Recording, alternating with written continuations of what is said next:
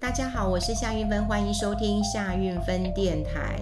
呃，今天要跟大家来聊聊电动车啦，因为你看到这礼拜的那个杂志啊，哈，周刊啊，全部都在讲红海开箱。嗯，它的电动车啦，呃，红海开箱电动车，因为它的价格是一百万以下，所以非常非常非常的具有呃这个呃竞争力啦。而且它这个 N7 呢，说实在，它是可以坐呃五人座，还有五加二，也就是七人座，所以它的空间其实是蛮大的哈。好，那全部人都在做红海的开箱，啊我们今天要跟大家来讲讲这个电动车，也跟大家聊聊红海啦哈。呃，前不久有呃，就大概前几天有一个新闻，就是特斯拉。特斯拉的这个 Model Y 哈，这个 Model Y 呢，那么它呃有个新闻出来说，它全球啊这个价差有两百万呢，这什么意思呢？也就是说你在中国买的你是最便宜，那你在新加坡买最贵，那最便宜跟最贵呢差两百万台币啊哈，这觉得很不可思议的一一件事情啊啊，同样一台车怎么会诶差这么多了哈？那当然，呃，我们就要跟大家来聊聊，你做电动车的一个制造成本啊，其实跟它的生产地点当然是有关系的。那 Tesla 是在中国生产制造的，好，那大家知道台湾的这个销售是是是在哪里制造的？大家可能会认为说，哦，那就上海吗？啊，不是哦，啊，不是哦，是在美国，所以我们是从美国呃进口的。好，那为什么我们比较近啊？是中国啊？那为什么是美国？大家都知道啊，其实。呃，这个全球哈，那个车子卖车子都会有一个配车制度啊，就等于说是一个配销，应该就是配销制度啦，好，就是一个配销制度。那上海的车，它当然就卖往欧洲了，卖往东南亚了哈。那台湾托说实在是个比较小的市场，好，是一个比较小的市场，所以呢，当然就是直接从美国配销。那配销它第一个它不用配很多量，第二个它价格可以卖得很好，那是不是看准台湾人有钱啊？这可能也是一个因素了哈。那我们就来讲说，台湾的这个特斯拉的车子是从美国进口的。那特斯拉在呃上海制造的成本其实非常非常低。那大家都知道，中国中国他们有比亚迪，呃，车子卖得非常好，电动车卖得非常非常好。呃，巴菲特也有投资。然后呢，蔚来哈，蔚来就没有卖得那么好。那所以当时中国也很希望哦，特斯拉能够进去。好，进去之后呢，大家都知道是一个鲶鱼效应嘛。哈，鲶鱼效应就是把鲶鱼放进去，哇，大家的鱼就可以这个游得更起劲了嘛。哈。那呃，Tesla 去设厂的时候，当然也给他很多的优惠啦，比方说土地呃取得成本啦，给你税的一个呃优惠啦哈。那光哈光这个这个分摊这个资本支出啊，你知道在中国做跟在美国做一样哦，生产一台车，你知道这个在中国的成本少了六十五 percent。天呐，这真的，这是 DigiTimes 哈林峰会给我的资料，你就知道说这个呃有多差多少了哈，差多少了，所以你看它资本效应真的是很大了哈。好，那在呃 Tesla 其实有百分之九十的零件哈都来自中国厂商的一个供货，所以你就知道了为什么这个 Elon Musk Tesla 哈常常也会秀一下这个讲两句中文，他也常常去中国哈，就对他来讲这成本真的是。嗯，太低了哈，太低了。那比亚迪今年的销售其实是超过 Tesla 的，所以 Tesla 就只好降价、降价、降价来抢这个市占率，啊，市占率了。好，那呃，现在看到了就是 Tesla，那台湾的售价其实蛮高的。我之前也在节目跟大家分享过，我那时候买车的时候，其实我有去试开过，嗯，Tesla，可是说实在我没有呃那么喜欢。当然它的面板我是喜欢的，超大的一个面板，这对女生来讲是很舒服的。不过你坐在里面，你真的感受不到车子那个工艺、那个嗯艺术的艺术品的感觉哈，你就不觉得说它看起来是漂亮的。我这个人是喜欢。嗯，漂亮的那个太简约的哈，那个您不叫简约，简约我还可以接受哈，但它太简单了哈，所以所以我有时候都难免脱口而出说会不会很像这个比较像铁皮屋了哈，就话我真的觉得它不够不够不够漂亮，但它很非常的友善，我觉得如果女生开的话，嗯，它的嗯座位空间啊，然后它的大面板。哦，那绝对是呃非常非常的加分的。好，那我讲台湾的 Tesla 其实是美国进口的啊，进口的。那台湾进口当然会加货物税嘛，哈。那呃一百四十万以下大概就不用货物税，一百四十万以上货物税要减半的。那其实很多电那个进口电动车，其实都是超过一百四十万，真的都是超过一百四十万的。好，我们讲完 Tesla 之后就，就哦对，为什么在呃新加坡又这么贵呢？哈，新加坡当然我们刚刚讲过了，它有成本有关税的问题，还有就新加坡它有一个叫永车证。啊，就是我拥有这个呃车子，好，我拥有这我我拥有这台车，我要有永车证啊，好，我要拥拥拥有这个证，大家就是持有证啊，哈，那那这个证也比较也比较贵，哈，所以为什么在呃新加坡哈就比这个中呃中国真的要贵了两百万？好，那我们再来看哈，呃，最近大家都在开箱。这个红海的电动车啊，不过你要不要买红海的电动车？当然，呃，他一天这个他那个时候开呃预购，预购就已经预购两两呃两万五千台了哦，非常快，真的非常快，这个速度非常非常的快哈。我那时候其实也很心动，因为我一直很支持，我一直很支持国产车诶，我以前买过 Lastgen，不过它也常常坏掉，我讲过。它的面板我也很喜欢哈，就面板大，对女生倒车来讲，那真的是一个天大的福音哦。我开车哦，我最怕就是路边停车，因为它左边右边的，我右边哎哎，对，我到底哪一边比较可以啊？哎哎，我是我也忘了，反正就是我有一边还不太行的。那我最喜欢就是开停车场，停车场嗯进去好，那我还可以一点。好，那当然现在都有一些嗯倒车的一个呃辅助了嘛，哈，那对我们来讲当然是一个福音啦。好，那我本来其实很想要这个这个。那个买一下哈，不过还是忍住了哈，再忍住了。但我有朋友去下定了，到时候就可以看看红海跟裕隆他合作的 N N N 七嘛，就 N seven 哈，它就是新台币是一百万，但已经很多人讲过了，这一百万一定是赔钱的啦，哈，因为不管呃这个电池啊什么的费用，它一定是赔钱的，所以应该可以说是买到赚到了哈。那性能呃，当然很多男生可能会很在乎，就车子的性能，听说它零到一百的话，大概加速就三点八秒。好，然后要观察它的续航力，哈，就续航就是它可以走几百公里，听说现在走个四五百公里都不是不是问题啊，你就你开到那个那个台南高雄都不是太大的一个问题了哈。那马力有四百六十匹，好，那另外就是它的软体啊，它也可以升级，它就很像，就我们讲电动车是一个什么概念？有人讲说苹果如果推出电动车，那就是苹果手机再加四个轮子。好，那你看我们的苹果手机是不是可以一直升级，一直升级？什么 iOS 怎么六六啊、六点零啊、六点二啊，什么就一直升级？你只要按个升级，它就帮你升级。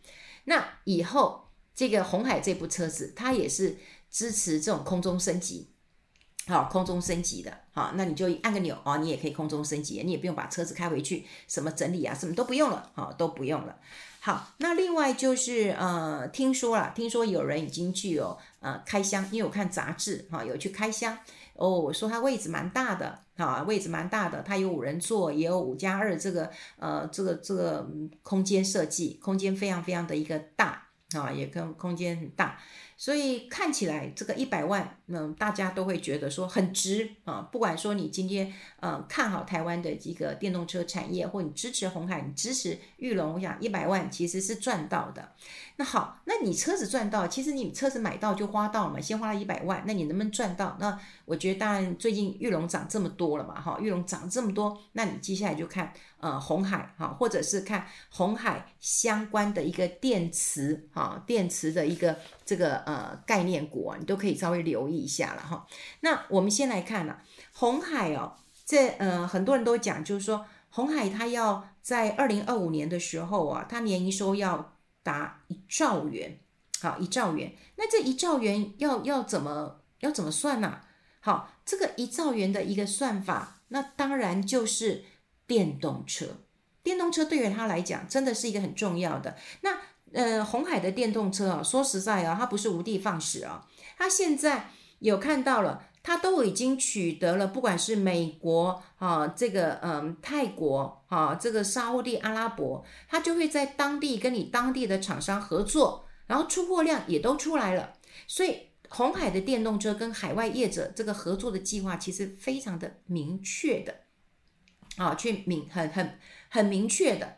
那现在就这个产能的规模来讲的话，这个红海其实你说它有没有制作这个百万台？哈，因为你现在说啊，我们接到订单了，哈，接到两万五千台，很高兴了。可是如果它上兆元的话，它必须要有一百万台的一个产能哦。那有没有办法做到呢？好，现在开始推测起来也是有可能的，因为呢，它有这个整车的一个委托设计，它也有这个制造，也有这个呃服务。好，那这个关键零组件这个代工制造，好，那现在都已经有出货啦。好，像以盛、像广宇啊，好像这个鸿腾精密呀，哦，还有那个呃这个富士康，好，这 F I H 就是富士康，都开始有有在做了。好，那有没有一百万的实力？如果它可以出一百万的产能的话，啊，一台车这个一百万，那就有啦，一兆元就有啦。好，所以他喊出一兆元，就不是无的放矢，不是随便说说的嘛。好，一百万台的产能，那一台车就一百万的的的这个呃售价嘛。好，所以大概一兆就有了。那以第一年来讲的话，我们刚刚讲过了，你就说哦，这个它这个一百万的两万五千台应该是赔本的。可是如果你把时间再拉长一点，哈，你再拉长，因为它到二零二五年嘛，好，二零二五年它零售它年营收要破兆嘛，哈，我们刚刚已经看到这成功的机会已经出来了嘛，好，已经出来了。那另外呢，就是你要看它的毛利，啊，毛利市场大概预估它毛利大概有十趴，啊，那现在集团大概毛利是六趴，哦，它人家已经不是毛三到四了，哈，大家已经要记住了，它不是毛三到四，它现在已经有六趴了，哈，那。这个现在毛利率可以到十趴，其实这个都来自于什么？就是关键的这个零组件的自制，因为我们刚刚讲过，它有整车的一个委托设计，它以后还有制造，还有服务，所以这个部分对他来讲的话，也就是未来增加毛利一个很重要的关键。好，那现在你就可以看出他另外一个呃企图心了哈，就是他去挖了一个假上亿啊，但但讲上有人讲说他是台积电的一个叛叛将啊什么，那我们姑且不论啊。不过有人讲说啊，你挖一个老先生来干嘛了哈？但说实在的，老先生他一定有很多的人脉，也有很多的年轻人啊，这也可以看得出来。就是红海呢，他不他要投入半导体了。以前呢，你想想看哦，他不是要跟台积电抢生意，他就是我自己要能做。他现在每年去采购的金额有六百亿的美元，那整个半导体采购的比重已经十趴了。那何必我自己自己找个人，我自己就去沟通？大家都知道沟通可以少很多的成本。以后车子要设计，诶，我要什么颜色？诶，我要白，白还都有很多种。诶，你要雪白吗？呃，乳白吗？好，对不对？你要什么白？雪花白吗？好，你要什么白？好，那呃颜色怎么沟通？然后呢，这个亮度怎么样？好像嗯，我买的车我还不是买亮的，我还买消光的，我还不是买有颜色的。好，所以你看不同的呃这个颜色，你就可以去沟通。那另外我们刚刚讲过了，它采购金额都这么大了，当然可以自己来做了。好，所以呃，现在大家已经确定一件事情，就是说红海它当然不是要跟其他半导体来竞争，或者它也去做晶圆代工，不是，它就是为了它的汽车产业。而且汽车产业在二零二五年的时候，它已经可以达到一兆了哈。那过去我们讲就是说，红海最强的一件事情就是 cost down，cost down，cost down，cost down，因为它可以让这个成本可以下降。那如果成本可以下降，它以后又可以接到世界各国的电动车的订单，它又有整车设计。的一个能力跟未来的一个服务，我们刚刚讲了，空中你就可以升级了。我想这对于红海来讲非常非常重要。那当然有很多人就很关注啊，就说哦，那到底什么是什么价位可以买？过去有人讲说破一百就可以买，破九十就可以买，好像就是整数关卡。我我呃前两天刚好也跟张宏昌在聊一件事情，因为嗯、上礼拜吧，大概上礼拜我就跟他聊那个嗯嗯。这个巴菲特买台积电这件事情，那事实上我有把它写在我的呃粉砖，大家可以去看一下了哈。也就是说，我们试图用一个不同的方式来看，就是说，呃，大家都知道巴菲特买呃台积电成本是四百八，那你就要在四百八买吗？那你有没有想过台积电呃巴菲特他不会只买一季，他会继续再买，那继续买之后，它的成本大概在哪里？那我们就会推演出来，就是说，呃，你不急着买。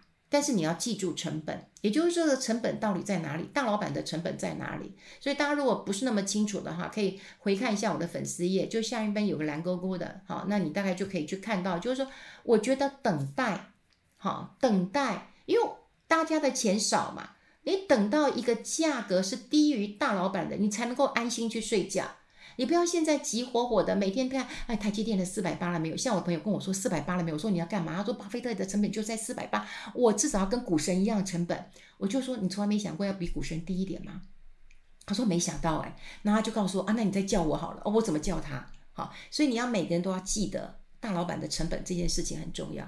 好，那那红海呢？大家都会记得哈，但记得这个成本这件事情，我觉得很重要。以前郭台铭有没有大买过红海？有七十几块的时候，大概七十块附近。那我也不是说哦，红海一定会跌到七十块啦，也就是你越近接近这个时候买，是不是跟大股东的成本会越像？